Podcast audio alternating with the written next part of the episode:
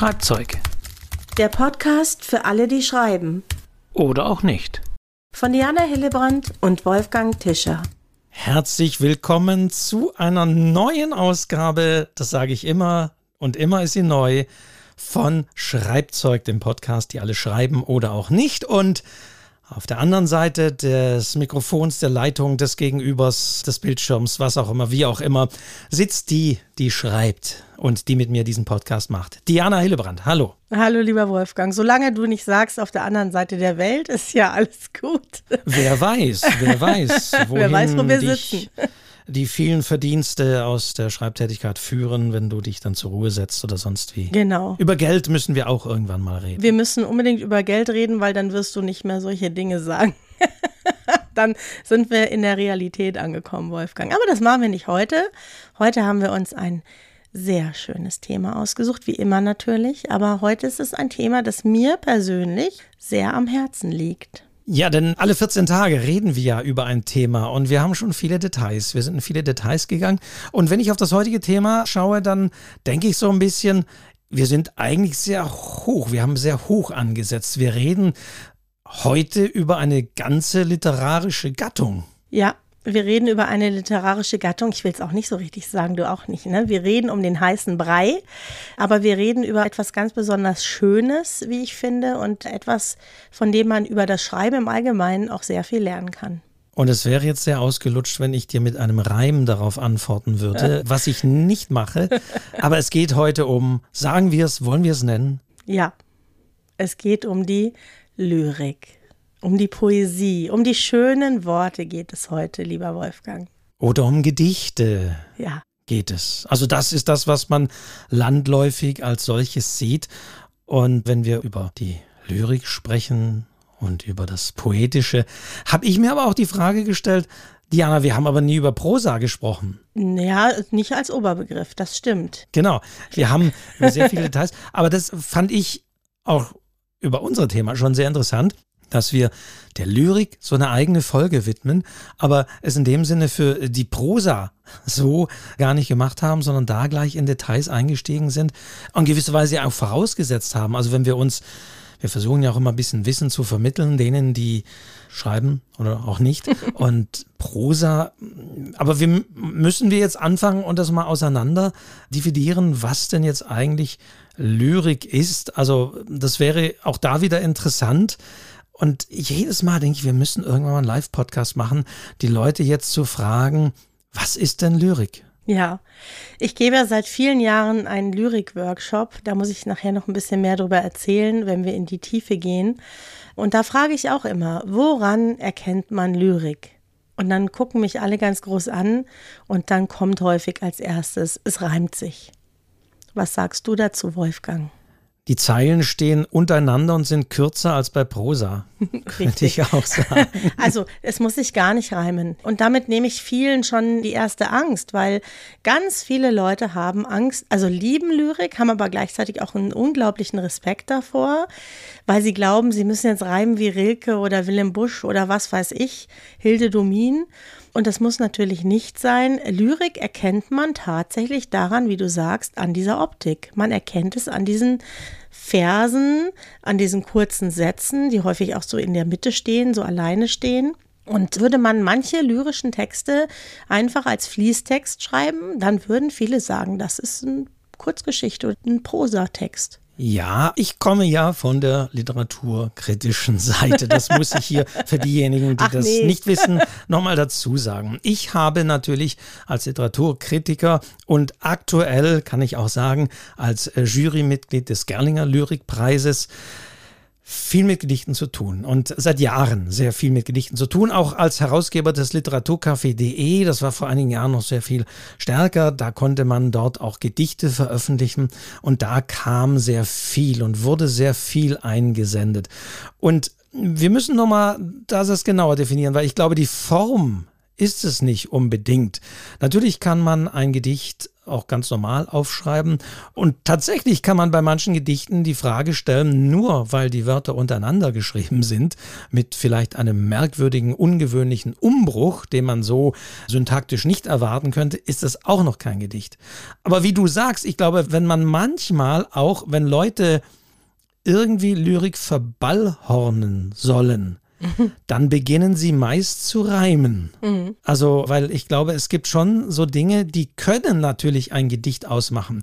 Sagen wir mal so, etwas, was sich reimt an sich, ist schon wahrscheinlicher als ein Gedicht, als ein Text, der sich nicht reimt. Ja, also zumindest wird das so allgemein aufgefasst. Ne? Man denkt halt immer, es muss sich reimen.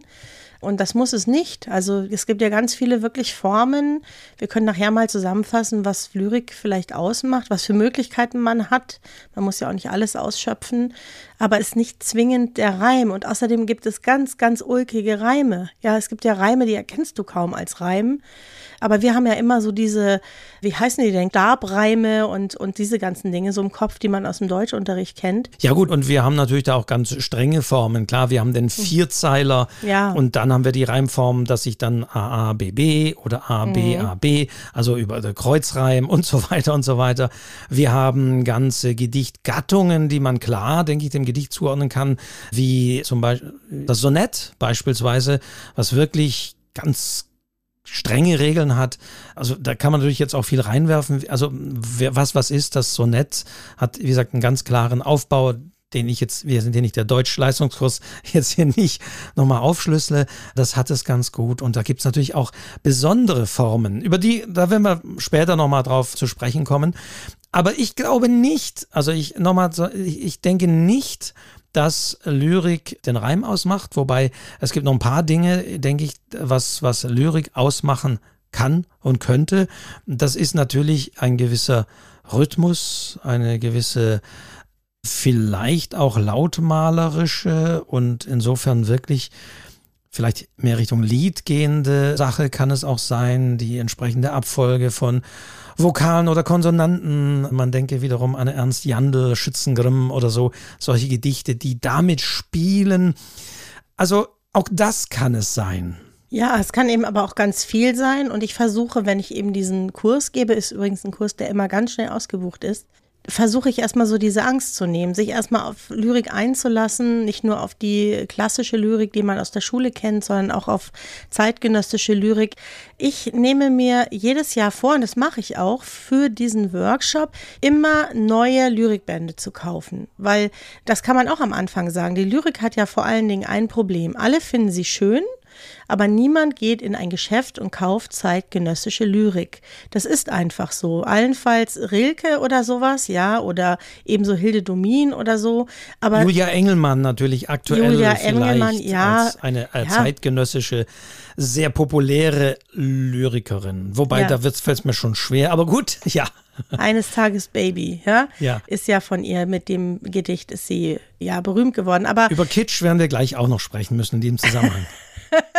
Aber das macht halt keiner. Und viele sprechen mich an und sagen, ach, ich schreibe Gedichte, sag mir mal einen Verlag, wo ich die veröffentlichen kann. Und es gibt so wenig Verlage, die das machen, aus dem einfachen Grund, weil wir keine Lyrik kaufen. Also wir haben schon auch ein bisschen in der Hand. Und ich versuche immer wirklich neue Gedichtbände zu finden, finde auch neue ganz tolle Sachen und mache ein Lyrikbuffet. Und da lege ich unendlich viele Lyrikbände aus, damit man mal so reinkommt. Weißt du, Lyrik schreiben heißt auch Lyrik lesen und sich dem mal wirklich auszusetzen und mal reinzulesen. Und das ist ja ansteckend. Weißt du, wenn du Lyrik liest, dann fängst du an, lyrisch zu schreiben. Da glaube ich ganz fest dran. Das ist auf jeden Fall das, was wir grundsätzlich immer sagen, dass wer schreibt, sollte lesen, viel lesen, sich Vorbilder auch suchen, die vielleicht ein bisschen nachahmen, aber irgendwann auch den eigenen Stil finden aber trotzdem nochmal auf den Kern der Lyrik zu kommen. Ich würde hier nochmal festnageln. Ich glaube, man kann Lyrik auch dadurch ein bisschen festmachen, was Lyrik im Kern ist, wenn man sich bewusst macht, wann viele Menschen dazu neigen, Lyrik zu schreiben. Ja, immer in emotionalen Momenten. Genau.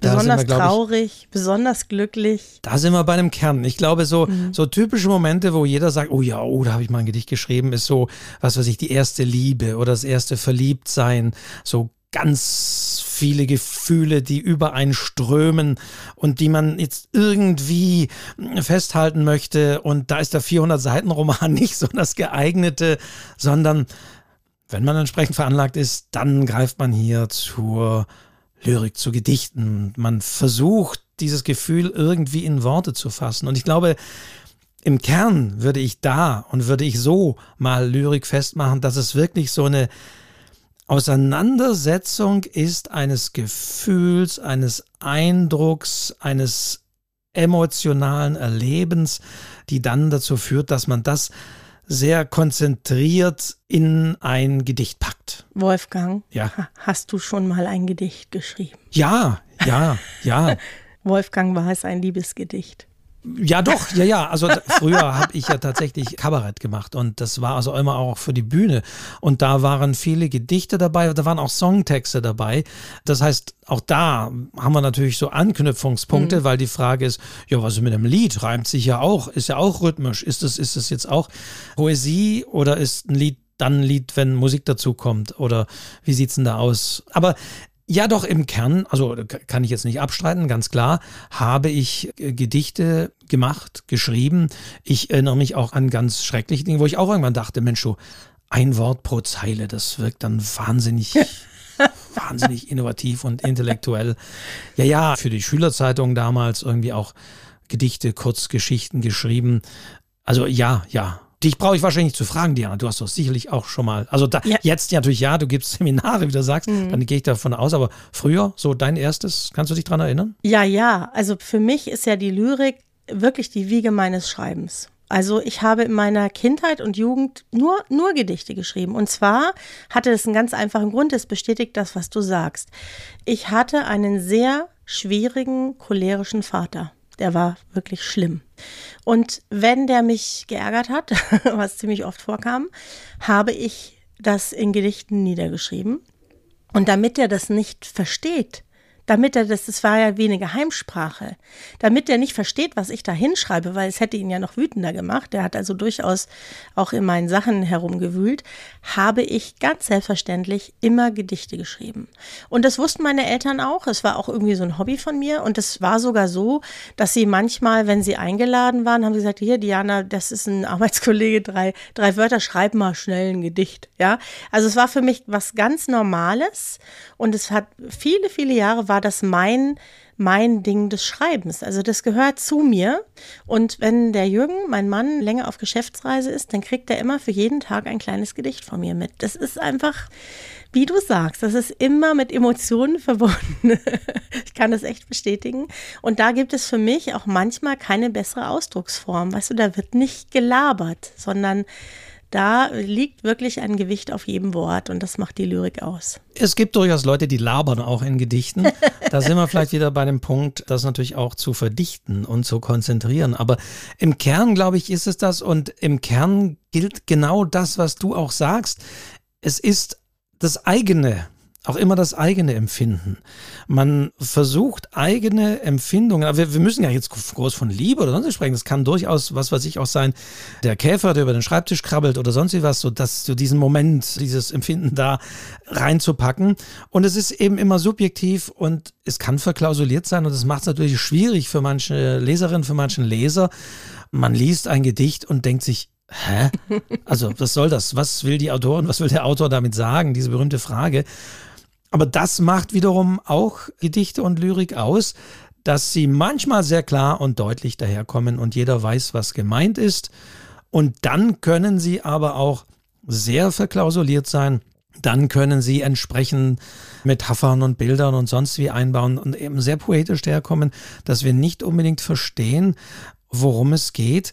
Aber das finde ich wiederum spannend, dass wir vielleicht dennoch obwohl wir nicht wissen, warum hat die Autorin, warum hat der Autor dieses Gedicht geschrieben, dass wir es aber lesen und dennoch für uns irgendwie das zugänglich machen können und wissen, ah ja, das, ich sehe diese Bilder, ich könnte mir vorstellen. Und dann wird natürlich, dann sind wir bei der Poesie, dann sind wir bei dem Raum, der sich auftut und bei dieser magischen Verbindung eines Gedichtes. Ja, und ich glaube sogar, dass jeder, ich weiß, man weiß ja, dass auch jeder Mensch jedes Buch anders liest und so wird natürlich auch jedes Gedicht anders gelesen und man nimmt bestimmte Dinge für sich mit. Und der nächste nimmt was ganz anderes mit. Weißt du, das funktioniert ja auch auf so einer Gefühlsebene. Was spricht dich da an? Warum spricht dich das so an? Und beim nächsten ist es vielleicht ganz was anderes.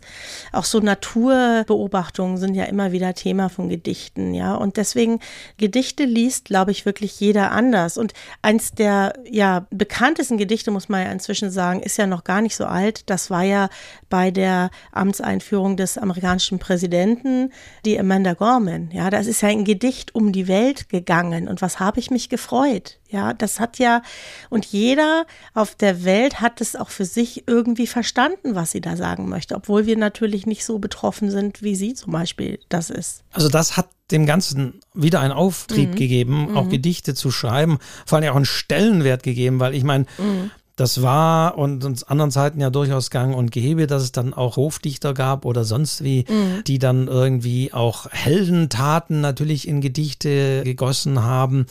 Und es gibt ganz selten auch mal wieder, also Jan Wagner zum Beispiel hat ja 2015 den Preis der Leipziger Buchmesse gewonnen mit einem Lyrikband, eine Regentonnenvariation. Also das kommt zwar selten vor, aber es kommt auch manchmal vor. Mhm. Und dann ist so ein Buch plötzlich im Gespräch, zumindest in mhm. gewissen Kreisen. Dann kommt das vielleicht auf die Bestsellerliste, aber das ist sehr selten der Fall bei Lyrik. Aber im Kern sind wir bei diesem subjektiven Empfinden, bei dem Verdichten und ja, und mit entsprechenden Mitteln. Und die können ein Reim sein, die können ein entsprechender Rhythmus sein. Ich glaube, da müssen wir nicht jetzt wieder im Schulunterricht sagen, was nee. es da alles gibt. Und ein Jambus als Versmaße und dann ganz entsprechende Verse und Versmaße und, und Alexandriner und was weiß ich. Das kann man alles nachschauen. Also das sind Mittel, man kann das rhythmisch ausdrücken, man kann es reimen, muss aber nicht, man kann es in Strophen gliedern, muss aber nicht. Man kann das Ganze aber, und das macht es wiederum interessant, ja auch brechen, auch gegenläufig ansetzen. Aber ich glaube, im Kern, zumindest für mich, ist es tatsächlich das Verdichten eines subjektiven Empfindens. Ja. Aber was da empfunden wird und sowas, ob es jetzt ein großes Verliebtsein oder wo man, wo die Leute ja auch manchmal zu Gedichten neigen, ist, wenn sie sich irgendwie ungerecht behandelt fühlen oder sonst wie, dass sie dann plötzlich ein Gedicht gegen das hiesige Abfallwirtschaftsunternehmen schreiben, weil die irgendwie die Mülltonnen nicht richtig leeren. Also auch solche Dinge gibt es. Und auch politisch. Und manchmal finde ich das das Schlimmste und Schlechteste, was kommt. Ein Gedicht zu Corona oder sonst wie, wo wenig dran gearbeitet wurde. Wir sehen immer irgendwo ist eine Emotion im Spiel und die wird verdichtet zu einem Werk, was man Gedicht nennt. Das ist so jetzt meine Definition. Ist jetzt, würdest du dich dem so anschließen? Ja, ja, dem schließe ich mich absolut an, ja. Aber da gibt es natürlich ganz viele Spielarten und ich muss mal ganz kurz, weil es einfach wirklich lustig ist und wir in der Regel so diese normalen Reime kennen, aber es gibt halt auch noch sowas wie gespaltene Reime. Und da gibt es einen sehr bekannten von Erich Kästner, der da lautet, es gibt nichts Gutes, außer man tut es. Ja, das ist ein gespaltener Reim. Das ist auch ein Reim, ja. Oder hast du schon mal von einem Augenreim gehört? Nein, sag mir so. das ist auch was ganz Schräges. Das ist jetzt schwierig, Wolfgang. Jetzt musst du dich wirklich stark konzentrieren. Oh Gott, ja, also, schieß los. Greif im Aldi in der Schlange aus dem Wagen die Orange.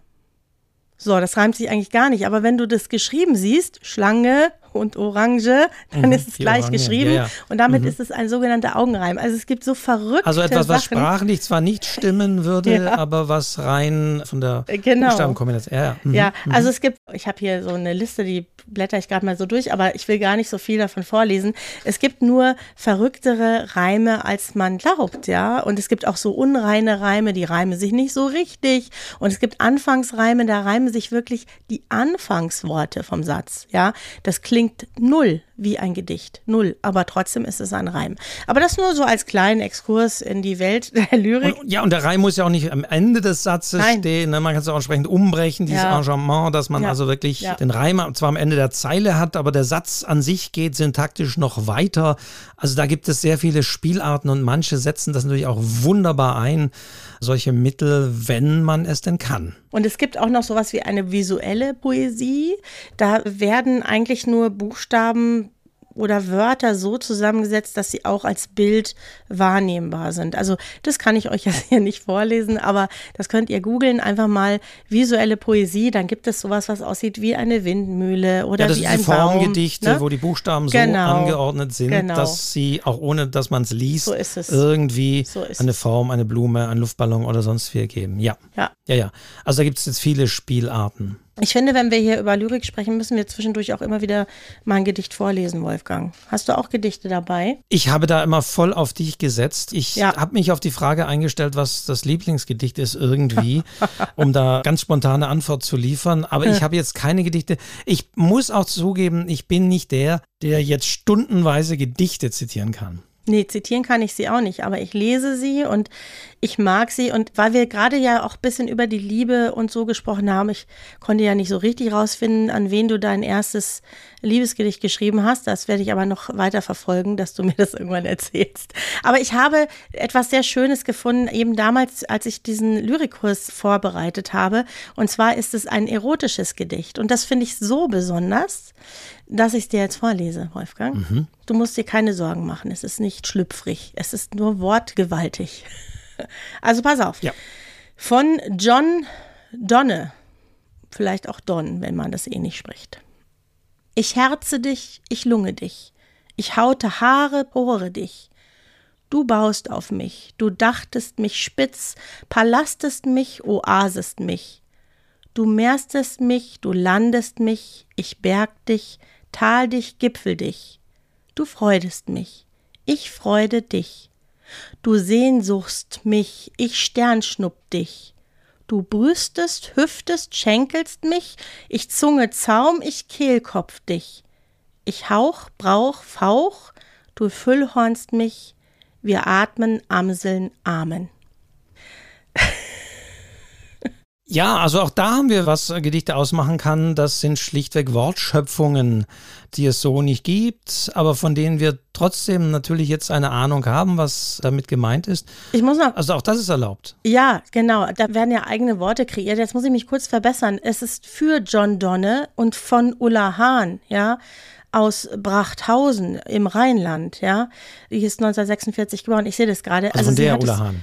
Genau, Ja, ja. das Mhm. ist äh, für John Donne geschrieben. Also Ja. ich finde es einfach toll, weil sie Erotik in Worte umbaut, ja, und weil man es versteht, obwohl man es eigentlich nicht verstehen kann. Und das ist für mich so ein gutes Beispiel dafür, was, was Gedichte können, was, was Lyrik kann.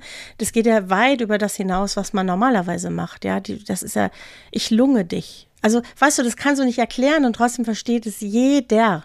Ich haute Haare, pore dich. Das muss man nicht erklären. Das versteht man auf einer Ebene, die keiner Erklärungen bedarf. Und das musst du erstmal hinkriegen. Das ist harte Arbeit, so ein Gedicht zu schreiben. Ja, also natürlich äh, Worte zu erfinden und Stimmungen, also hier in dem Sinne Erotik. Mir kommt jetzt dann gleich auch wieder, jetzt müssen wir auch was nicht Ping-Pong spielen, aber so etwas zu beschreiben und du weißt, was es ist, fällt mir äh, natürlich das Gruselett von Christian Morgenstern ein. Soll ich es mal, ich hab's hier. Ja, ich bitte. Der Flügelflagel gaustert durchs Viru-Varu-Wolz. Die rote Fingur plaustert und grausig gutzt der Golz. Ich habe Gänsehaut. Also auch da, da das Ja. ist natürlich, das sind Worte, was ist ein Golz, was, was gutzt der oder natürlich, aber das sind hier sprachspielerische Mittel, die auch da wieder im Kern ein Gefühl, also hier, wenn man es entsprechend vorträgt, natürlich bei Christian Morgenstern auch mit einer gewissen Ironie und Witzigkeit auch, die das aber jetzt hier zusammenbringen in einem sprachlichen, in dem Fall sogar ein Vierzeiler, er reimt sich auch, wobei er diese Worte ja sich ausgedacht hat, aber er muss nicht. Aber das ist wiederum das Schöne. Wir haben hier eine Verdichtung, eine Wortspielerei, aber trotzdem, sowohl bei deinem Gedicht mit der Erotik als auch hier mit dem leichten Schauer, also mit dem wohligen Schauer vielleicht so ein bisschen, wissen wir, was gemeint ist und formen sich bei uns auch Bilder im Kopf. Und Gefühle. Genau, und dann Ja. sind wir da, dass die Absenderin, der Absender da was ausdrücken wollten und das auch irgendwie ankommt bei uns. Ja, so ist es. Und da hätte ich jetzt fast gesagt, verzeiht man Dinge, die man im normalen Text so nicht machen würde. Bei der Lyrik sind wir darauf eingestellt. Wenn man das dann schon so sieht, wie das da steht, in seinen Päckchen, in seinen Strophen, in seinen Versen, sage ich jetzt mal, dann lässt man sich darauf ein, dass da auch etwas sehr Ungewöhnliches kommen kann. Weil wir haben jetzt sehr ungewöhnliche Texte vorgelesen. Und da ist unfassbar viel erlaubt. Aber man erklärt es nicht. Und ich finde, das ist genau der Punkt, wo man von der Lyrik lernen kann, dass man einfach nicht das beschreiben oder erklären muss, ne, dieses Show, don't tell. Das macht man in der Lyrik, wenn man es denn richtig macht, automatisch richtig, weil das muss aus sich heraus wirken. Und da kommt nicht Komma, weil Verstehst du? Das machst du einfach nicht. Ja. Und das machst du instinktiv nicht. Und ich finde, das kann man von der Lyrik mitnehmen. Dieses verdichtete Schreiben, das wir ja auch in der Prosa brauchen oft, das kann einem die Lyrik beibringen. Aber da sind wir bei dem Punkt, der für die Lyrik genauso gilt wie für die Prosa. Dieses Verdichten, dieses auf etwas konzentrieren mhm. ist unter Umständen harte Arbeit und ich kenne Lyriker, die sitzen wirklich Tage, Wochen, Monate lang auch an einem Gedicht oder an dieser Empfindung, die sie versuchen in ein Gedicht zu packen mhm. und feilen und streichen und bauen um und suchen nochmal andere Wörter, andere Silben, stellen fest, dieses Wort ist im Klang an der Stelle nicht das Richtige. Also es ist genauso und vielleicht sogar, das würde ich als Literaturkritiker sagen, manchmal sogar stärker, dass man da dran feilen muss, weil es eben verdichteter ist. Und insofern, wie bei jeder Arbeit an etwas Kleinem, muss man da noch genauer hinschauen, muss man noch genauer arbeiten und muss man das noch genauer rausarbeiten. Und das um mal wieder hier was literaturkritisch zu sagen, vermisse ich eben bei vielen Gedichten, beziehungsweise man merkt es bei vielen Gedichten, die die Leute einfach mal nur so aufs Papier schreiben. Mhm. Ich wollte jetzt gerade zu einem heftigeren, aber also einfach so hinschreiben. Ich. Und das ist auch okay, ist in Ordnung, kann man machen, aber man sollte nicht davon ausgehen, dass man sagt, boah, ich habe jetzt das, das große Werk geschrieben. Du Wolfgang, ich muss jetzt da einhaken, weil ich erinnere mich an meine Anfänge in einer Schreibgruppe. Da war eine Lektorin und irgendwann habe ich auch mal meine Gedichte mitgebracht. Und dann sagte sie zu mir ganz neutral, ja, überarbeitest du denn auch deine Gedichte? Und ich habe sofort gesagt, nein, meine Gedichte bleiben unangetastet. Die kommen so raus und die müssen so bleiben. So habe ich damals gedacht. Ich fühle mit jedem, dem das so geht. Heute weiß ich und unterschreibe ich das, was du sagst. Es ist eben nicht so. Es kommt auf jedes Wort, auf jede Silbe, auf die Melodie an. Man muss es sich eigentlich immer wieder laut vorlesen. Man muss ganz exakt diese Bilder und Metaphern und Gefühle treffen.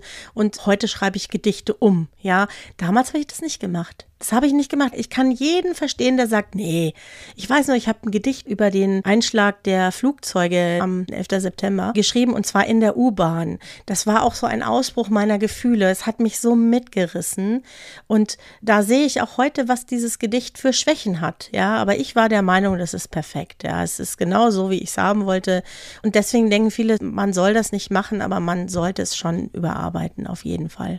Es resultiert natürlich daraus, was wir hier als Definition gesagt haben, weil es eben dieses gefühlsmäßiges Verdichten ist und dass mhm. viele auch in dieser Situation, in diesem Verliebtsein oder in diesem Verlassenwerden oder es kann ja auch mal sein, mhm. sich dann hinsetzen und das aufschreiben und sie sagen, es kommt in diesem Moment und es ist nur deswegen echt, weil ich es wirklich auch in diesem emotionalen Moment geschrieben habe. Und wenn ich da jetzt rangehe am nächsten Tag und das schon wieder verändere, dann ist es nicht mehr das Empfinden. Das ist vielleicht so das Denken von einigen und die, die auch sagen, nee, also ein Gedicht, das strömt so aus mir raus, das kommt auf das Papier und das steht dann und das ist dann fertig. Ich glaube, das ist, wie vielleicht auch bei der Prosa, ein bisschen das will keinem zu nahe treten, aber ein bisschen auch das naive Denken und Empfinden, weil ein Gedicht dieses sehr subjektive ist, kann es eigentlich nur dann auch mit diesem Empfinden geschrieben werden. Und wenn ich am nächsten Tag das alles schon wieder anders sehe oder wieder nüchtern bin oder wie auch immer, dann sage ich, nee, äh, äh, geht gar nicht. Aber andererseits, aber ja, aber genau das ist der Punkt. Und es gibt ja durchaus da auch Beispiele, oder auch Leute wie Enzensberger zum Beispiel, die teilweise auch gezeigt haben, und da gibt es auch schöne Gespräche, wie viel Arbeit ein Gedicht macht und machen kann. Was jetzt aber wiederum nicht heißen soll, dass wenn man mehr Zeit in Gedicht steckt, wird es besser. Das ist wie bei anderen Sachen, muss auch nicht sein. Aber durchaus scheut euch nicht, auch Gedichte zu überarbeiten, nach Wörtern zu suchen, nach besseren Wörtern, wenn ihr was geschrieben habt oder nach dem Rhythmus nochmal. Und ich wundere mich immer, wie wenig manche Gedichte rhythmisch stimmen. Und ich glaube, man muss, wenn man von Rhythmus spricht, jetzt nicht eine Ahnung von, von Versen oder Versmaßen haben. Es gibt ja auch freie Rhythmen oder sonst wie und Möglichkeiten. Aber dennoch hat ein Gedicht einen gewissen Rhythmus. Und mich wundert es manchmal, dass Gedichte, die natürlich auch dazu gedacht sind und dazu neigen, dass man sie laut vorträgt, dass man schon beim ersten Lesen dann feststellen müsste, du, da ist eine Silbe zu viel oder zu wenig oder das, das holpert. Und wie gesagt, da muss man nicht jetzt das analysieren, was für eine Art von Versmaß ist das, sondern Einfach, indem man manches laut vorträgt. Und auch da ist der Punkt, zu arbeiten, zu gucken. Laut lesen ist bei Gedichten, denke ich, definitiv immer gut, weil dafür sind sie eigentlich auch ein bisschen gemacht. Ich glaube, ein gutes Gedicht ist auch, wenn man es wirklich gut lesen kann. Aber das sind so Sachen, an denen muss man feilen, arbeiten und dranbleiben. Ja, und das ist auch wirklich so. Man merkt es wirklich, wenn man es laut vorliest. Ich lese ja alle meine Texte laut vor, aber das hat ja eine ganz starke Melodie letztendlich, auch wenn sich's nicht reimt übrigens.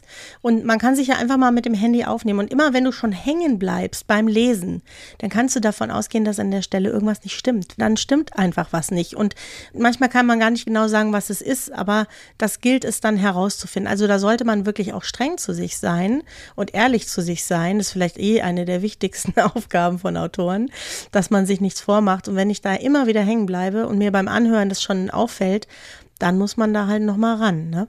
Also das halten wir fest. Da unterscheidet sich die Lyrik nicht von der Prosa.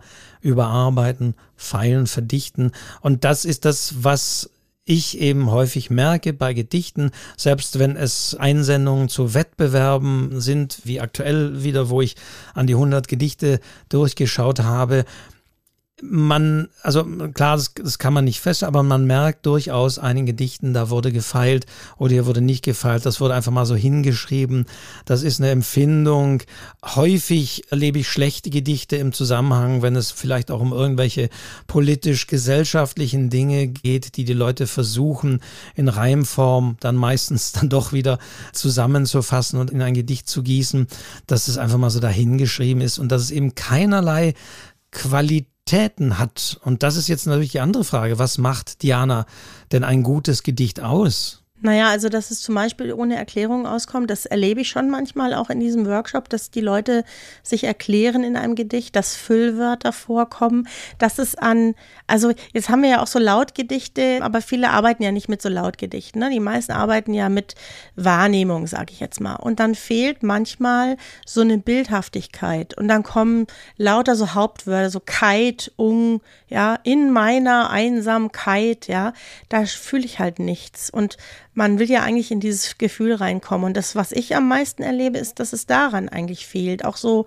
Bilder zu finden, frische Ausdrücke zu finden, eigene Ausdrücke zu finden und weg von allen möglichen Klischees, tief in so eine Wahrnehmung reinzukommen. Und die ist halt sehr aktiv. Also das ist nichts Erklärendes, sondern das ist etwas, was man eigentlich erlebt. Und da tun sich viele schwer. Auch da gilt natürlich für diese kurze Form sehr viel mehr das Verbrauchte auch abzustoßen. Mm, mm. Also nichts ist schlimmer als das unendliche All und all dieses einfach verbrauchte Worte, sage ich mal, und auch Kombinationen von Wörtern, die man schon zu oft gehört hat, die, die platt sind und wo dann natürlich Tür und Tor auch für Kitsch geöffnet ist in Gedichten mhm. und wo es sehr viel Kitsch ist. Und Kitsch würde ich mal an der Stelle einfach definieren als ein zu viel oder zu platt oder eben zu populär. Also der Gartenzwerg im Schrebergarten ist natürlich Kitsch, weil das ist nichts Besonderes mehr und er steht natürlich auch so für so eine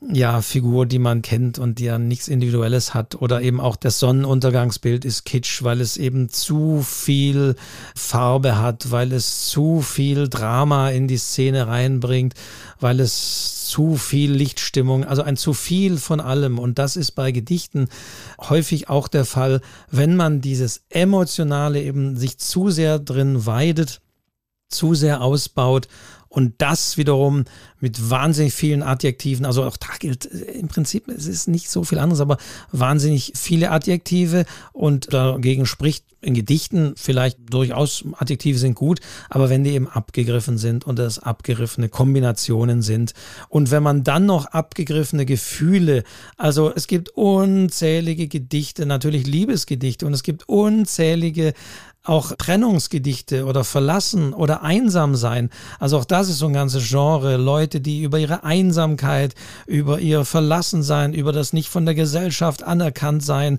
meinetwegen auch das irgendwie depressiv sein, auch da versuchen natürlich, das in Gedichte zu packen, aber wenn es dann mit, wie gesagt, das unendliche All oder das, dann, dann sind das Kombinationen, die sind nicht neu, die sind nicht erfrischend, die sind abgegriffen oder sind zu viel mhm. und dann enden wir im Kitsch. Und wir lernen es eigentlich von den Großen und auch von den Klassikern. Ich habe mal eins rausgesucht, da kennt fast jeder den ersten Satz. Es ist ein Gedicht von Joachim Ringelnatz. Der ist 1883 geboren, also das ist äh, ein altes Gedicht. Wenn man das liest, dann merkt man, auch der hat nichts Abgegriffenes benutzt und frische Wörter gefunden. Das lese ich jetzt vor, damit wir auch eher ein paar Gedichte unterbringen. Es heißt Morgensonne und diesen ersten Satz kennt wirklich fast jeder. Morgensonne. Ich bin so knallvergnügt erwacht. Ich klatsche meine Hüften. Das Wasser lockt, die Seife lacht. Es dürstet mich nach Lüften. Ein schmuckes Laken macht einen Knicks und gratuliert mir zum Baden. Zwei schwarze Schuhe in blanken Wicks betiteln mich Euer Gnaden. Aus meiner tiefsten Seele zieht mit Nasenflügelbeben ein ungeheurer Appetit nach Frühstück und nach Leben. Das ist einfach gut. Verstehst du? Das ist über 100 Jahre alt und das ist einfach gut. Ich bin so knallvergnügt erwacht. Das ist ein Satz, den haben wir in unseren Sprachgebrauch übernommen. Der kommt aus einem Gedicht. Ja, ich klatsche mal, es ist voller Bilder. Ich klatsche meine Hüften, die Seife lacht. Er hat das ja völlig anders zusammengesetzt. Ja, und ein schmuckes Laken macht einen Knicks. Es ist einfach toll. Das ist nicht abgegriffen, das ist nicht kitschig, es reimt sich sogar, aber es leiert auch nicht, wenn man es vorliest. Es ist einfach ein Beispiel für ein richtig gutes, sich reimendes Gedicht von Joachim Ringelnatz. Und wir haben wunderschön auch ein bisschen so das Vermenschlichen, dieses, dieses Lagens und so weiter. Ja. ja, ja, auch das sind natürlich Elemente, toten Gegenständen, Leben einzuhauchen, sprachlich. Also auch das sind natürlich Mittel. Und ja, das ist einfach faszinierend, das zu sehen. Und das sind ja auch die Klassiker, die sich halten. Mhm. Also einfach Bilder zu finden. Ja, Bilder zu finden. Wo wir einfach wissen, was das ist. Also die Seife lacht, verstehst du? Das ist einfach, dann bringst du etwas zusammen, was eigentlich nicht zusammengehört und du verstehst es trotzdem sofort. Die Seife lacht ich klatsche meine Hüften, das Wasser lockt. Ja, das ist einfach, es ist einfach großartig. Und darum geht es, sagt Dinge auch zu personifizieren mhm. und, und Bilder zu finden, die agieren zu lassen. Also für mich muss ich sagen, zum Beispiel eines der schönsten Gedichte, was ich kenne, ist von Eichendorff Mondnacht, was ja auch damit arbeitet, kennt man natürlich auch. Also ich lese nicht ganz vor, aber so die ersten vier Zeilen, mhm. die man kennt. Es war, als hätte der Himmel die Erde still geküsst dass sie im Blütenschimmer von ihm nun träumen müsst. Ja, ist einfach schön. Das ist auch so schön, ne? der mhm. Himmel, der die Erde küsst mhm. und dann der Blütenschimmer entsteht. Also wir wissen alle, was gemeint ist und natürlich auch in dieser Kombination und ich finde, da ist auch Stimmung wiedergegeben. Also ist ja auch nur ganz kurz, aber das ist einfach ja, prägnant auf den Punkt gebracht. Und das ja. ist etwas, was auch die Klassiker ausmacht. Und deswegen gibt es auch so viel Klassiker, die man natürlich nennen kann. Aber sagt, für mich ist Eichendorff Mondnacht wirklich ein wunderschönes Gedicht, was dieser Stimmung, dieser Mondnacht wiedergibt. Ja, und ich lege mir manchmal wirklich so ein Gedichtband auf den Nachttisch. und bevor ich einschlafe, lese ich dann noch ein Gedicht. Und das zaubert mir dann so im Kopf herum. Weißt du, über Gedichte denkt man ja nach. Die wirken ja auch nach, also anders als andere Texte, finde ich.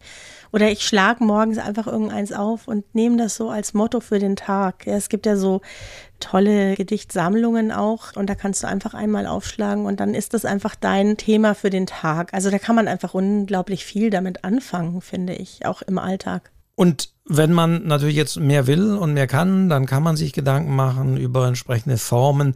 Also ich hatte ja schon erwähnt, dass Sonett zum Beispiel natürlich ist im Barock natürlich groß geworden, aber ist natürlich eine Form, mit der man dann arbeiten kann, wo es dann vielleicht auch Spaß macht, zu gucken, das in diese Form zu bringen mhm. und das dann passt. Und dann ist natürlich noch die höhere Form der Sonettenkranz natürlich, wo sich eben mehrere Sonette und wo sich das, das, das Reimschema und der Reim wiederfindet. Das ist natürlich dann wirklich ja, auch ein bisschen Handwerk und auch das Vergnügen, das da reinzupassen. Und es wird ja auch spannend. Es gibt ja auch so Formen von Gedichten, die wir alle irgendwie mal kennen oder alle mal gehört haben, die sich dann durchgesetzt haben. Auch, also auch Bezeichnung, die mit einem gewissen Ding, also ich nehme nur den Limerick beispielsweise. Mm, Im Englischen. Es war eine Dame aus Riga, ja. die sprang hinterher einem Tiger. Keine Ahnung, nein, also wo man weiß, da geht es um was, was ich im ersten Satz einen Ortsnamen zu erwähnen und so weiter und so weiter. Mm, ja. Und dieser Fünfzeiler, also das gibt es natürlich ganz klare Formen. Der Vierzeiler haben wir, haben wir natürlich und dieser Aufbau. Also dann kann man sich natürlich da dran setzen. Es gibt ja auch das Haiku zum Beispiel, was so eine Gedichtform ist, die so aus, aus dem äh, Japan, ich glaube aus dem japanischen ja. kommt. Also dieses, wobei es natürlich da wieder problematisch ist, weil da geht es ja um sieben Silben, meines Wissens. Ich bin kein Haiku-Fan, aber entsprechend und das versucht man natürlich, äh, es hat natürlich was anderes mit diesen Schriftzeichen als hier äh, im Deutschen das nachzubilden. Aber man kann es trotzdem machen und man kann gucken und man, da spricht ja nichts dagegen. Und da gilt aber natürlich mehr denn je, wenn man sich dann mal vornimmt, ich möchte das ausdrücken in Form eines Limericks oder ich möchte dazu ein Haiku schreiben, was ich da gerade den Regen vor meinem Fenster sehe oder sonst wie, das möchte ich in einen Haiku fassen. Ja, dann kann man das machen und dann, das macht ja auch Spaß, zu, an diesen Worten zu feilen, um dann wiederum auch das in diese Form zu gießen und da so eine Selbstdisziplin sich aufzuerlegen. Aber das muss man alles nicht. Nein, und was da übrigens eine schöne Übung ist, habe ich jetzt gerade erst in einem Lyrik-Workshop in Wien gemacht. Da habe ich manche Gedichte lesen lassen. Ich glaube, eine war Rilke, die hat eigentlich ganz andere Sachen geschrieben und habe ihr dann zur Aufgabe gemacht, diesen Stil nachzuahmen mit einem eigenen Gedicht. Und durch dieses Lesen ist sie da reingekommen und hat es wirklich ganz gut hingekriegt. natürlich muss man immer noch ein bisschen was überarbeiten, aber im Großen und Ganzen. Und sie war selber überrascht. Und das war so ein bisschen auch dieses Aha-Erlebnis, dass das so ansteckend ist. Weißt du, wenn du das so liest, dann kommst du so in diesen Rhythmus rein und dann kannst du sowas nachmachen. Auch ein Haiku. Ich glaube, es sind elf Silben. Wolfgang, aber ich bin mir auch nicht sicher. Ich schreibe keine Haikus. Ich und, auch nicht. aber dann, da kann man sich mal so, ne, so reinlesen und dann verfällst du auch in diesen Rhythmus. Das ist ganz spannend und dann kannst du es selber ausprobieren was ganz Schönes. Aber reden wir doch noch ganz kurz auch über das Veröffentlichen von Lyrik. Es gibt ja inzwischen doch ein paar Möglichkeiten. Ich habe vor allen Dingen einen Verlag im Kopf, über den ich kurz erzählen möchte. Vielleicht hast du auch irgendwelche Ideen, sicher auch über Wettbewerbe, aber es ist schwer, Lyrik zu veröffentlichen. Das mal gleich am Anfang. Ja, also eben, weil viele schreiben Gedichte und wollen das veröffentlichen. Aber wie du schon sagtest, sie kaufen es nicht und das ist natürlich ein Kreis. Ja. Aber was hast du rausgesucht? Also pass auf, ich habe eigentlich erstmal eine Hoffnungsgeschichte. Und zwar hatte ich eine Teilnehmerin, Namen kann ich ruhig sagen, denn sie hat ihren Gedichtband veröffentlicht, die Ruth Weber aus der Schweiz. Die hat mit Unterstützung, glaube ich, von einem Schweizer Literatur, weiß ich nicht was, ihren Gedichtband veröffentlicht und hat es mir dann auch geschickt und hat gesagt, doch, es geht doch. und der heißt Lichtsatte Tage. Also das sind so, ich nenne es mal Naturgedichte, sehr schön gemacht. Und die hat, glaube ich, einfach bei einem Wettbewerb oder bei einer Ausschreibung Ausschreibung oder sowas mitgemacht. Und ein kleiner Verlag aus Berlin, der gerade sehr, sehr in Erscheinung tritt, ist der Trabanten Verlag. Ja. Den sieht man eigentlich, ich bin darauf aufmerksam geworden über Instagram, weil die da wirklich viel machen. Das fing eigentlich an, dass ich sie wahrgenommen habe mit der Lockdown-Lyrik. Die haben aufgerufen, auf Instagram Gedichte zu schicken zum Thema Lockdown, haben 100 Gedichte ausgewählt und haben so ein kleines Büchlein rausgebracht und sind dann wirklich rumgelaufen mit diesem Band und haben die dann an allen möglichen Orten gelesen. Das gleiche haben sie jetzt mit der Antikriegslyrik gemacht. Ist auch ein kleiner Band rausgekommen. Die sind sehr schön gemacht übrigens. Immer 100 Gedichte, kann sich jeder auch immer wieder daran beteiligen. Also Trabantenverlag, einfach mal gucken im Internet. Die haben immer wieder auf Instagram irgendwelche Aufrufe und die haben das gut vermarktet, weißt du. Die sind mit diesen Gedichtbänden wirklich rumgelaufen, haben Lesungen gemacht und dann waren die plötzlich auch in den Buchhandlungen. Ganz ein kleiner, relativ neuer Verlag. Also da gibt es natürlich einige Verlage, die sich auch darauf spezialisiert haben. Also mir fällt natürlich Cookbooks ein, mhm. das sind glaube ich mhm. auch in Berlin, mhm. dass häufig auch ganz, ganz kleine, mhm. kleine Unternehmen sind. Mhm. Also gerade bei Lyrikverlagen wird es einem immer klarer, da steckt dann eine Frau dahinter oder sonst wie was, die da sehr engagiert, also Cookbooks äh, beispielsweise, aber ähm, ja, der Poetenladen Verlag. Also es gibt da durchaus einige Namen, die immer wieder auftauchen und die dann auch dann immer wieder genannt genannt werden. Und auch da gilt natürlich, dass auch diese Verlage dann teilweise spezialisiert sind auf neuere Lyrik und auf spezielle Arten. Also da sollte man auch ein bisschen hingucken, wo passt das, wo passt jetzt was meine Naturlyrik besser oder welche Formen werden da bevorzugt und ich weiß, nee, ich brauche hier mein gereimtes Gedicht da nicht unbedingt hinschicken, weil das ist nicht so deren ja, deren Art. Also da gilt das natürlich genauso. Auch selbst Lyrikverlage sind unter Umständen spezialisiert auf entsprechende ja, Subgenres, nenne ich es jetzt mal, der, der Lyrik. Ja, vor allen Dingen gibt es oft ein Thema. Also was mir wirklich auffällt, ist, dass das häufig unter so einem Thema sich versammelt. Ich habe einen relativ neuen kleinen Lyrikband gekauft, der heißt zum Beispiel, das fand ich sehr lustig, Lebensmittellyrik. Lebensmittellyrik. Schöne Alliteration natürlich ja. da, ja. Mhm. Edition Mellos. Lese einfach nur das kleine Gedicht auf der Rückseite, weil das ist schon sehr nett. O Feldsalat, o Feldsalat, wie grün sind deine Blätter. Es tut mir leid, das ist banal, doch so verhält sich's nun einmal. O Feldsalat, o Feldsalat, wie grün sind deine Blätter. Also die, die haben einfach lauter Lebensmittel in Lyrik gepackt, was ich eine witzige Idee finde. Aber häufig findet man tatsächlich Gedichte unter bestimmten Themen. Montagsgedichte, Liebesgedichte, Trauergedichte, Sonnengedichte. Also es, meistens ist es unter so einem größeren Thema irgendwie zusammengefasst. Ja, ich meine, da gibt es auch schöne Sammlungen. Also bei DTV erinnere ich mich, weil ich einige der Gedichte vertont habe, gab es ja Gedichtsammlungen auch zum Thema Sommer, Herbst und Winter, die da entsprechend auch zusammengefasst wurden.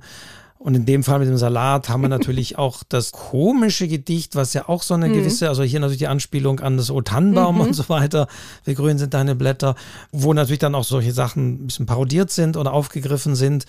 Also da kann man wiederum ja auch natürlich viel machen in dieser Verdichtung, einen Salat, dieser Moment einen Salat zu sehen und was einem da durch den Kopf geht. Ja, ja. Originelle Idee, ne? Also man tut sich wahrscheinlich auch leichter, gilt dadurch genauso, wenn man da sind wir wieder bei unserem Thema Pitch und bei unserem Thema Exposé, wenn man natürlich auch lyrisch in gewisser Weise seinen Stil, sein Thema und seine Art gefunden hat.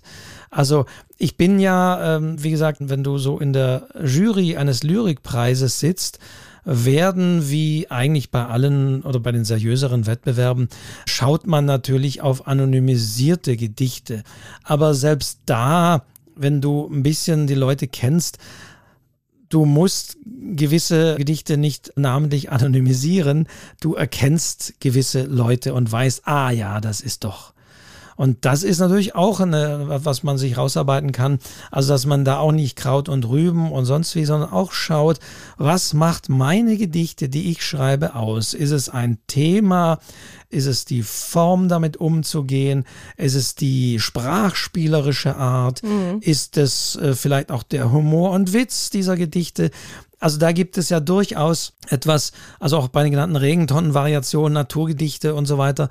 Also es hilft auch da, wenn man nicht Kraut und Rüben reimt, sage ich mhm. mal, sondern wirklich äh, sich das ein bisschen rauskristallisiert, dass man idealerweise, wenn das irgendwann gut wird, auch anhand der Gedichte schon erkennen kann, wer denn da die Lyrikerin oder der Lyriker hinter diesem Gedicht ist. Mhm. Ja, und was man übrigens unbedingt bei dem Thema auch noch nennen muss, und das ist wieder mal in München, lieber Wolfgang, ist das Lyrikkabinett. Ich denke, das kennst du auch, ist eine Institution, schon lange steht für Lyrik und Lyriker, die geben immer wieder auch Anthologien raus. Eine relativ schöne, sehr schön gebundene heißt, im Grunde wäre ich lieber Gedicht, drei Jahrzehnte Poesie, herausgegeben von Michael Krüger, das ist der ehemalige Hansa-Chef, und Holger Pilz im Hansa Verlag mit dem Lyrikkabinett in Kombination. Die machen auch immer wieder Lesungen, Ausschreibungen, bringen immer wieder Anthologien, also verschiedene Autoren, verschiedener Gedichte raus.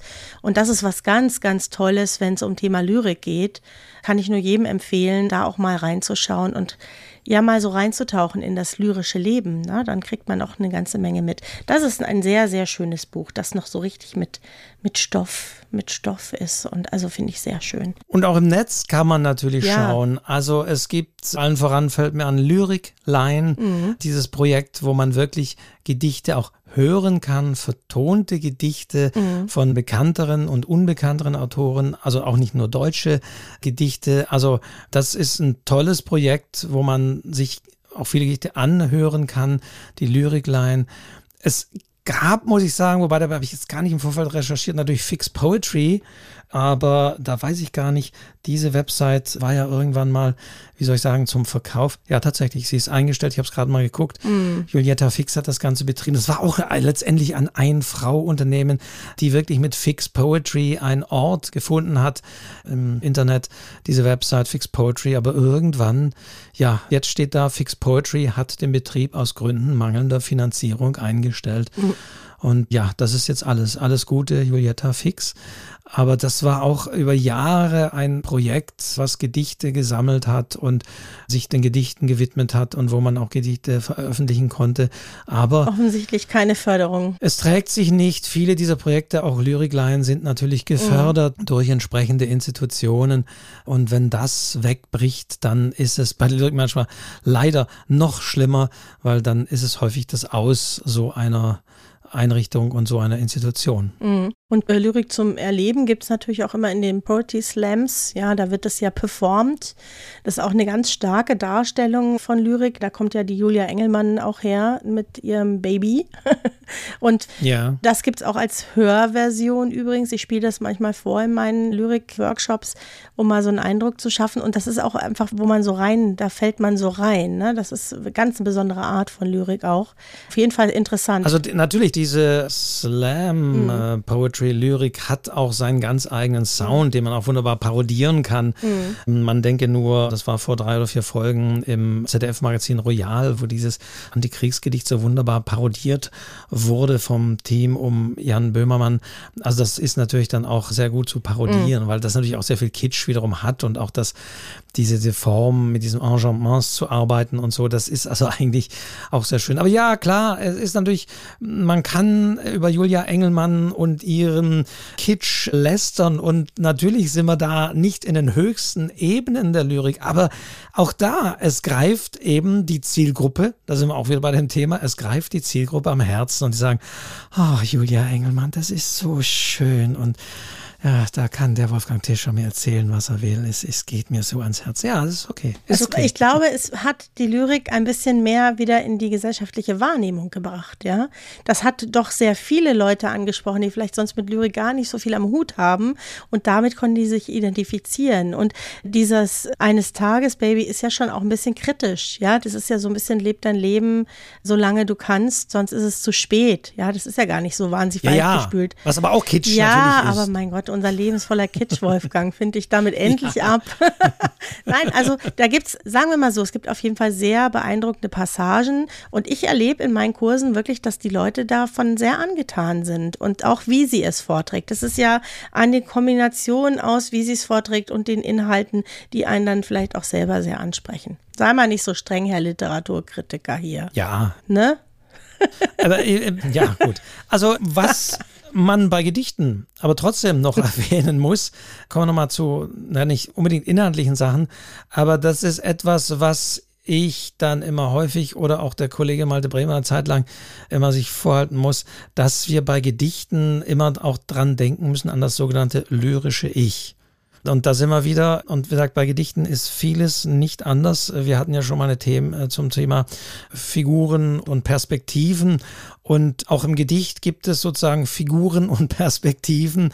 Also wer blickt da auf den Salat oder sonst wie? Oder wer ist das Ich, was da spricht? Und auch da ist es sehr wichtig, das gilt aber genauso für Kritiker als auch für Lesende, dass man, wenn da zum Beispiel ein Ich spricht, dass man das nicht unbedingt gleichsetzt mit der Autorin oder dem Autor.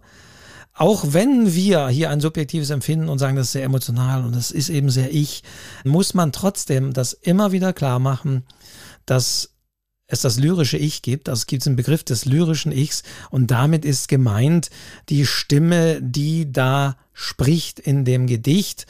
Und wenn das manchmal auch, wenn man da das Kritiker das angreift und sagt, oh, da stimmt hier irgendwas nicht oder was erzählt denn, was wird denn hier für einen Unsinn erzählt, dass man sagen muss, das ist, heißt nicht unbedingt das irgendwie Autorin, sondern da heißt es das lyrische Ich, das ist die Stimme des Gedichtes. Und das muss man trennen und sollte man auch trennen von der Stimme der Autorin des Autors. Ich hoffe, das wird klar, aber das ist genau das Gleiche, was wir gesagt haben, wenn wir eben von Figuren gesprochen haben und Perspektiven, die man da einnimmt. Und der Ich-Erzähler im Roman kann natürlich sehr eng angelehnt sein und sehr autobiografisch an die Autorin und den Autor, aber trotzdem sollte man das nicht eins zu eins gleichsetzen und bei Gedichten gilt es umso mehr. Das war mir noch wichtig und ist mir noch wichtig, weil wenn man manchmal auch Gedichte kritisiert, dann kritisiert man häufig die Sprache oder die Ausdrucksweise.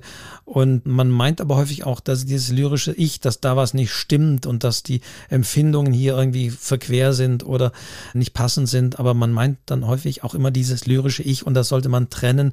Und da sollte man auch, wenn man wiederum Kritiken zu Gedichten liest, was auch sehr interessant ist, das ein bisschen auch genauso auseinander Da gibt es ja auch einige noch bei dir auf der Webseite, ne? Das ist immer spannend zu lesen, die Literaturkritiken von Malte Bremer. Ja, auch ja. zu Gedichten. Und natürlich ist da auch wie bei allem spielt subjektives Empfinden eine Rolle. Natürlich kann man Gedichte, und das hat Malte Bremer macht das immer sehr gerne, natürlich auch durchleuchten auf Logik und so weiter. In meinen Augen macht er das zu viel. Es ist, wo ich sage, nee, in Gedichten, da gibt es nicht immer Logik. Da können Bettlaken auch mal irgendwie sprechen oder sonst wie, ja. äh, auch wenn das so nicht der Fall ja. wäre. Aber klar, man sollte aber trotzdem, und das wiederum wichtig, alles hinterfragen und gucken, und ist das stimmig, ist das in sich logisch?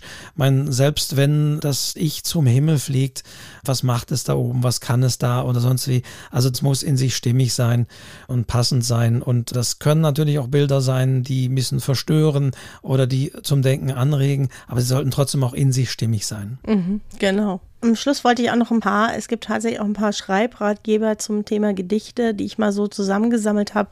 Schreibe ich natürlich auch in die Show Notes, aber mal kurz hier genannt. Gedichte schreiben von Thomas Wieke ist eins oder Lyrik nervt, das erste Hilfebuch für alle, die meinen, dass sie nichts mit Gedichten anfangen können, im Hansa Verlag erschienen von Andreas Thalmeier. Es gibt ein Reimlexikon von Reklam, finde ich auch. Du weißt, wer Andreas Thalmeier ist? Sag mal. Nee, ist ein bekannter, ist Enzensberger letztendlich. Das ist ein Pseudonym von Enzensberger. Ach so, ja, nee, hm. das wusste, nee, das wusste ich nicht.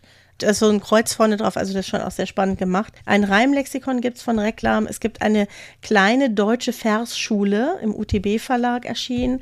Es gibt von Dirk von Petersdorf, wie schreibe ich ein Gedicht? Und ich hoffe, dass es das noch gibt. Lyrik schreiben und veröffentlichen von Martina Weber.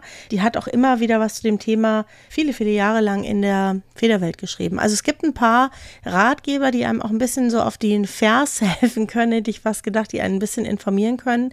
Und ich habe mir da durchaus auch mal das ein oder andere gekauft, um mal reinzulesen. Und natürlich weise ich nochmal auch aufs literaturcafé.de in der Textkritik von Malte Bremer, sich das mal durchzulesen, seine Anmerkungen zu Gedichten. Aber am Schluss, die Frage ist natürlich schon, Diana, hast du denn ein Lieblingsgedicht? Es gibt ein Gedicht, und das habe ich mir auch fürs Ende aufgehoben. Es gibt ein Gedicht, das mich sehr berührt hat, und zwar aufgrund einer besonderen Geschichte. Der Vater meines Mannes war schwer an Krebs erkrankt, und es war klar, dass er nicht überleben wird. Und er ist verstorben. Und Jürgens Mama gab uns einen kleinen zerknitterten Zettel und sagte, dieses Gedicht hatte er immer bei sich. Also es war ganz knitterig. Und der Papa vom Jürgen war Hochtourenbergführer, der ist immer auf die Berge gegangen. Und dieses Gedicht haben wir eingerahmt im Flur, weil es so viel über ihn aussagt, über sein Leben und weil es fast ein bisschen wie so ein Abschied nehmen war. Also das war so, es hat mich so berührt, dass er das immer dabei hatte, weil er war überhaupt nicht der Typ, bei dem ich ein Gedicht vermutet hätte. Und das lese ich jetzt vor. Und das ist tatsächlich deswegen auch eins meiner Lieblingsgedichte, weil es ist so ähnlich, als hätte er uns das noch geschickt. Ja, und das hat mich sehr berührt damals, das weiß ich noch. Und zwar ist es der Prolog aus der Harzreise von Christian Johann Heinrich Heine. Und wie gesagt, der Papa vom Jürgen ist gerne auf die Berge gegangen und das war das Gedicht dazu. Schwarze Röcke, seidene Strümpfe, weiße höfliche Manschetten, sanfte Reden embrassieren, ach wenn sie nur Herzen hätten. Herzen in der Brust und Liebe, warme Liebe in dem Herzen, ach mich tötet ihr Gesinge vom erlogenen Liebesschmerzen. Auf die Berge will ich steigen, wo die frommen Hütten stehen, wo die Brust sich frei erschließet und die freien Lüfte wehen. Auf die Berge will ich steigen, wo die dunklen Tannen ragen, Bäche rauschen, Vögel singen und die stolzen Wolken jagen. Lebet wohl, ihr glatten Säle, glatte Herren, glatte Frauen, auf die Berge will ich steigen, lachend auf euch niederschauen. Und das haben wir bekommen, nachdem er gestorben war. Und das hat mich so erwischt. Und ich habe gesagt, Jürgen, dieses Gedicht rahmen wir und wir hängen es in den Flur und da hängt es jetzt. Und es erinnert uns immer an ihn. Deswegen ist es eins meiner Lieblingsgedichte. Also Heinrich Heine. Mhm. Genau. Mhm. Jetzt du. Nein, ich habe schon gesagt, ich finde das Eichendorf, ich lese gern mal das komplette Eichendorf-Gedicht mhm. mal, das finde ich sehr schön. Ich muss sagen, natürlich, es gibt so Klassiker, also die, die, über die auch gar nicht, wir könnten auch sprechen über irgendwie John Maynard, Fontane und so weiter. Also das als Art des Gedichtes. Wir können über Dada, haben wir gar nicht gesprochen, das mhm. auch noch zu zerhauen und zu verpflücken. Enzensberger ist mir eingefallen, auch nochmal mit dem Landsberger Poesieautomat, der irgendwann auch mein Apparat wie so eine Abfluganzeige, ein Flughafen mit diesen tackernden mhm, Dingen, ja. ich weiß nicht, ob es die überhaupt noch gibt auf Flughäfen, der so ein Poesieautomat, also da entworfen. Also es gibt noch so viele Dinge, es ist halt zu groß, das Ganze.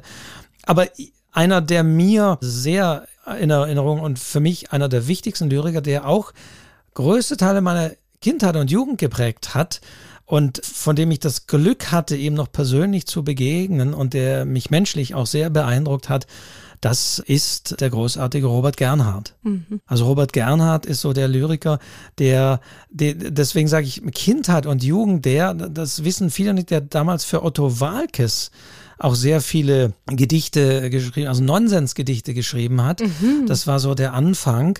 Da kam ich mit ihm in Kontakt und wusste gar nicht, dass es von Robert Gernhardt ist, der aber dann später auch ernst, also auch ernstere Gedichte, aber der immer wieder auch das humorvolle Gedicht auch für die Titanic gearbeitet hat. Und da gibt es wunderschöne Gedichtsammlungen. Deswegen möchte ich da nicht, kann ich jetzt, weil ich gerade ganz vorliegen habe, rausgreifen, aber ich denke, Robert Gernhardt das war einfach ein Lyriker, der hat damit auch gespielt, der hat diese Regeln gebrochen, der konnte einfach mit Worten umgehen. Das war Witz, das war aber auch sehr ernst. Also nach einem, einem Krankenhausaufenthalt und Herzoperation hat auch darüber mal Gedichte geschrieben. Also für mich ist wirklich Robert Gernhardt einer der ganz großen Lyriker, neben den Klassikern, die man natürlich alle kennt und die viele jetzt auch nennen würden. Ich erinnere mich an ein Gedicht, was ich nicht vorlese. Da kann man nachschauen. Ein Gedicht, das ich bei der Abiturfeier aufgesagt habe, weil ich provozieren wollte und weil mein Schulleiter Fan von Ben war. Mhm. Gottfried Benn Gedichte. Mhm. Und ich habe damals, ich weiß noch, vor den gedeckten weißen Tischen auf der Bühne aufgesagt und gesagt, ich habe beim Deutschen Deutschunterricht viel gelernt. Ich habe das Gedicht Kleine Aster von Gottfried Benn aufgesagt. Kam, war etwas verstörend für das Publikum, aber war natürlich ein Klassiker. Warum? Das kann man nachlesen. Also jetzt mal googeln, Kleine Aster, Gottfried Benn. Und ja, und dann gibt es, wie gesagt, ähm, und ich lese aber gerne am Ende nochmal still den Eichendorf vor, wenn wenn das okay ist. Mhm. Ist ja nicht allzu lang mit allen drei Strophen. Wobei, es gibt auch andere, also wenn ich an das erste, ich habe es immer als Beispiel, das erste Twitter-Gedicht. Als Twitter damals noch 140 Zeichen hatte, gab es ja ein klassisches Gedicht, was genau 140 Zeichen hat, als hätte dieser Mensch schon Twitter gekannt. Aber letztendlich ist das Gedicht aber von 1780, glaube ich. Ach. Und es ist natürlich von Goethe, aber es ist so Wanderers Nachtlied. Über allen Gipfeln ist Ruhe. In allen Wipfeln spürest du kaum einen Hauch. Die Vögel schweigen im Walde. Warte nur. Balde ruhest du auch. Oh. Ein Klassiker kennen wir, aber es ist sehr schön und finde ich einfach auch sehr schön. 140 Zeilen. Ja, es hat genau 100, also es ist un das unglaublich. Ist ja das Lustigste. Als, als, ja. ja, ja. Und deswegen, also sind das für mich so die Klassiker und Ja, wenn ihr es abends hört, könnte ich jetzt noch die Mondnacht nochmal lesen von Eichendorff. Genau, aber ich möchte dann die Stimmung nicht zerstören. Ich ahne ja schon, wie schön das wird, Wolfgang. Deswegen machen wir das jetzt so. Erstmal bitten wir all euch, die ihr da draußen zuhört und Lyrik auch so sehr liebt wie ich, gerne auch mal Gedicht zu schicken und in unser Feedback-Kommentarfeld zu schreiben. Ja, aber Vorsicht, Vorsicht, sagt wieder Urheberrechte. Naja, aber die alten Sachen darf man ja, die alten Sachen. Und die eigenen Sachen darf man auch. Nehmt lieber Goethe und Schiller, weil die sind Ja. schon 70 Jahre tot. Stimmt. Nehmt nicht Stufen. Bitte sagt nicht Hermann Hesse Stufen, weil da ist es, können wir nicht veröffentlichen. Das ist wirklich, müssen wir aufpassen, weil das ist natürlich urheberrechtlich geschützt. Das stimmt. Die sind noch nicht 70 Jahre tot. Deswegen schaut bitte danach. Ihr könnt sie nennen. Ihr könnt natürlich sagen, den Robert Gernhardt könnt ihr nennen. Genau. Aber es ist nicht okay und es kann problematisch, es ist nun mal so. Deswegen die nicht in Gänze rein posten, muss man einfach mal sagen. reinposten. Aber den Namen nennen und den Titel, dann kann man sich das ja auch selber raussuchen. Ja. Und ich möchte auch euch überhaupt noch mal bitten, wirklich auch Feedbacks zu geben, auch zu den einzelnen Folgen. Sagt uns ein bisschen was dazu, was euch eingefallen ist, was euch gefallen hat, was euch vielleicht auch nicht gefallen hat. Wir freuen uns immer über Feedbacks. Ich mache jetzt schon die ganze Verabschiedungsrunde, Wolfgang. Ja. Damit wir dann Wir müssen deswegen auch noch darauf hinweisen, abonniert diesen Podcast, gebt uns Ja, da ja. auch Sternebewertungen bei Spotify und all den anderen Portalen. Weil wir können dein wunderbares Gedicht nicht dann zerstören, indem wir solche Dinge sagen. Wir sagen alles jetzt vorher. Wir sagen nur eins nicht, wir sagen noch nicht Ciao. Wir werden uns jetzt in aller wunderbarer Ruhe das Gedicht anhören und dann werden wir schweigend aus diesem Podcast entschwinden. Wolfgang, bist Ja. du einverstanden? Ja, Dann machen wir das jetzt. Deine Zeit. ja, dann sagen wir Tschüss bis zum nächsten Mal und hören uns jetzt Josef von Eichendorff. Mondnacht. Es war, als hätte der Himmel die Erde still geküsst, dass sie im Blütenschimmer von ihm nun träumen müsst. Die Luft ging durch die Felder, die Ähren wogten sacht, es rauschten leis die Wälder, so sternklar war die Nacht. Und meine Seele spannte weit ihre Flügel aus, flog durch die stillen Lande, als flöge sie nach Haus.